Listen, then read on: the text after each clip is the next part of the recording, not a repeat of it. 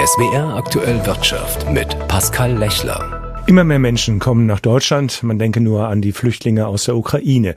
Diese Menschen brauchen natürlich Wohnraum. Der Wohnungsmarkt ist deshalb so angespannt wie schon seit langem nicht mehr. Es fehlen schätzungsweise siebenhunderttausend Wohnungen in Deutschland. Die Bundesregierung hat das Ziel ausgegeben, dass jedes Jahr vierhunderttausend neue Wohnungen entstehen. Für dieses Jahr klappt das schon mal nicht. Das musste Bauministerin Geiwitz jetzt einräumen. Aber im nächsten Jahr soll es dann klappen. Frage an Axel Gedaschko, den Präsidenten des Bundesverbands Deutscher Wohnungs- und Immobilienunternehmen. Wie realistisch ist es, dieses Ziel dann zwanzig vierundzwanzig zu erreichen? Da müsste ein kleines Wunder geschehen und die passieren in der Wirklichkeit leider nicht so häufig. Und das Wunder müsste so aussehen, dass das, was im Moment dazu führt, dass nicht mehr gebaut wird und die Planungen eingestellt werden, dass es die Zinsveränderung, der massive Zinsanstieg und das sind die massiv gestiegenen Baukosten. Und wenn sich an diesen beiden Stellschrauben nichts ändert, wird sich auch an der Situation nichts ändern. Das geht im Moment auf kurze Sicht nur dadurch, dass einfach mehr Geld reingegeben wird in das System, um am Ende des Tages trotzdem zu Mieten zu kommen, die für die Menschen noch akzeptabel sind. Denn im Moment, was passieren würde, wenn wir jetzt einfach losbauen, ist, wir bauen an den Menschen vorbei. Es würden Mieten entstehen für die Neubauten von sechzehn bis neunzehn Euro netto kalt pro Monat. Und das können sich die meisten Menschen einfach nicht leisten. Und deshalb wird das auch nicht gebaut. Es fehlt ja gerade günstiger Wohnraum. Was müsste es denn geschehen, dass dieser günstige Wohnraum gebaut wird?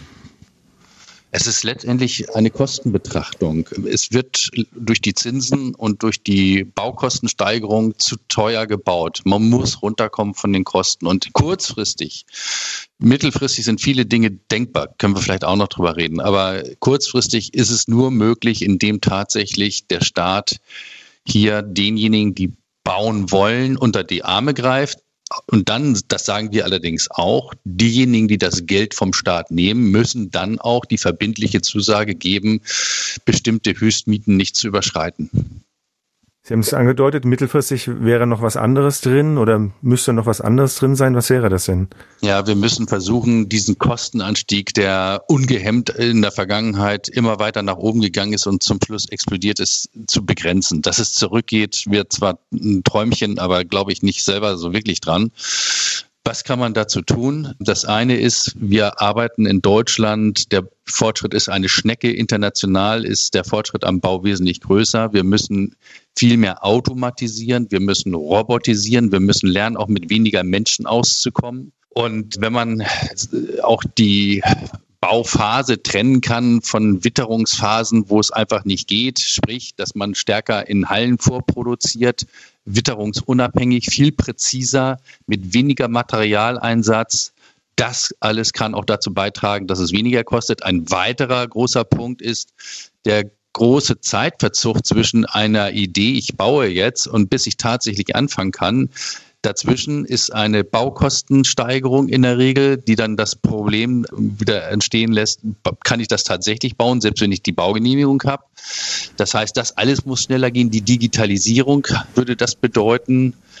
Und aber auch jenseits der Digitalisierung sind viele Ämter in den Kommunen ausgezehrt. Es sind zu wenige Menschen da, die das tun können, was wir brauchen, nämlich diese Verfahren dann auch schnell in die Welt zu setzen. Sagt Axel Gedaschko, er ist Präsident des Bundesverbands Deutscher Wohnungs- und Immobilienunternehmen. Auf der D G B-Jahrespressekonferenz in Berlin hat die Bundesvorsitzende Yasmin Fahimi gemeinsam mit dem geschäftsführenden Bundesvorstand die politischen Schwerpunkte des Deutschen Gewerkschaftsbundes für zwanzig dreiundzwanzig vorgestellt. Eines dürfte schon klar sein, das laufende Jahr wird tarifpolitisch gesehen hart werden. Der größte deutsche Gewerkschaftsdachverband D G B stimmt auf harte Tarifauseinandersetzungen ein, um den Kaufkraftverlust durch die Inflation auszugleichen. Das Risiko einer Lohnpreisspirale bestehe auch bei zweistelligen Tarifforderungen, wie etwa für Postzusteller nicht, sagte D G B-Vorstandsmitglied Stefan Kürzel. Die Deutsche Post habe acht Komma vier Milliarden Euro Gewinne eingefahren und knausere jetzt bei den Löhnen der Beschäftigten, die die Gewinne erwirtschaftet hatten. Staatliche Subventionen für die wettbewerbsfähige Transformation des Wirtschaftsstandorts Deutschland gern. Allerdings müssten daran im Gegenzug Jobgarantien gebunden werden, forderte D G B-Chefin Yasmin Fahimi. Fließen staatliche Wirtschaftshilfen, dann müsse es auch Vereinbarungen geben, um Standorte und Arbeitsplätze zu sichern, warb Fahimi für einen gemeinsamen Handschlag von Politik, Unternehmen und Gewerkschaften. Der D G B warnt vor Risiken durch eine teilweise Umstellung der Rente auf Kapitalmarktfinanzierung.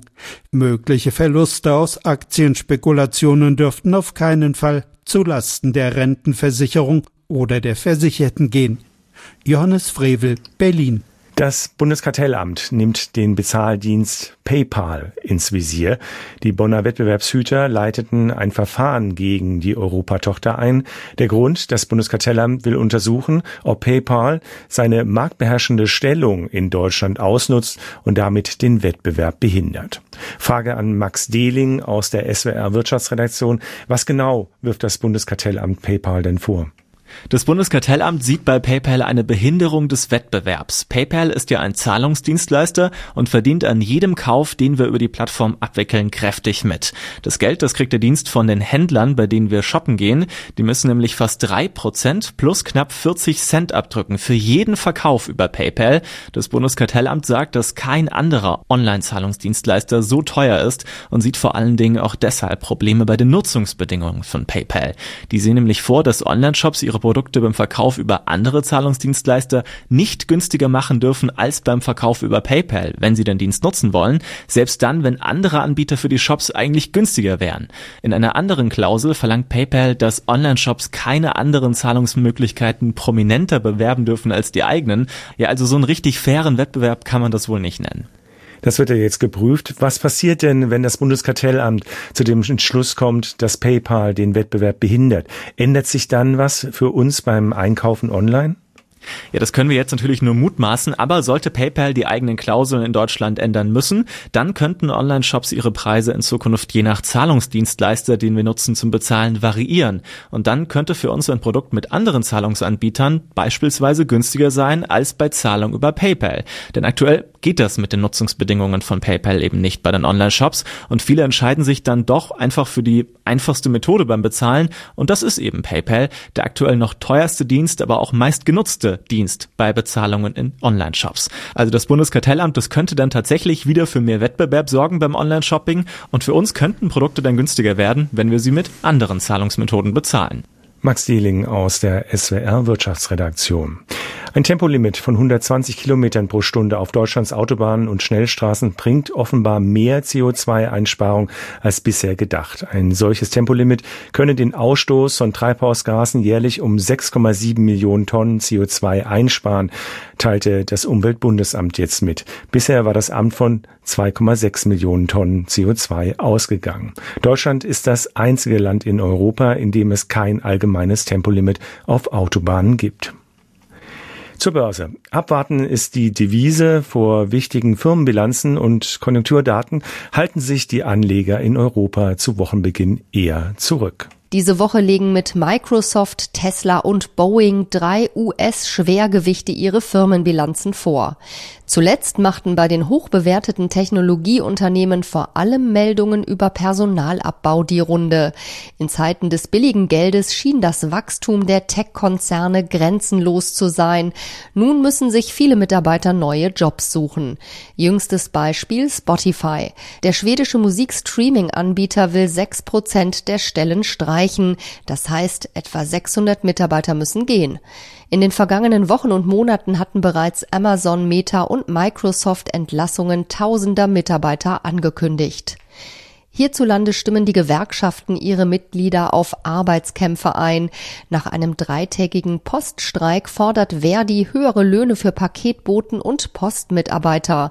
Der weltweit operierende Logistikkonzern, der im vergangenen Jahr Milliarden Gewinne gemacht hat, hatte die Gehaltsforderung bereits mehrfach als realitätsfern abgetan.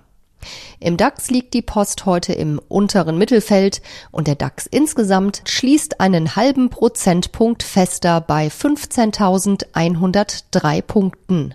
Bianca von der Au, A R D Börsenstudio Frankfurt.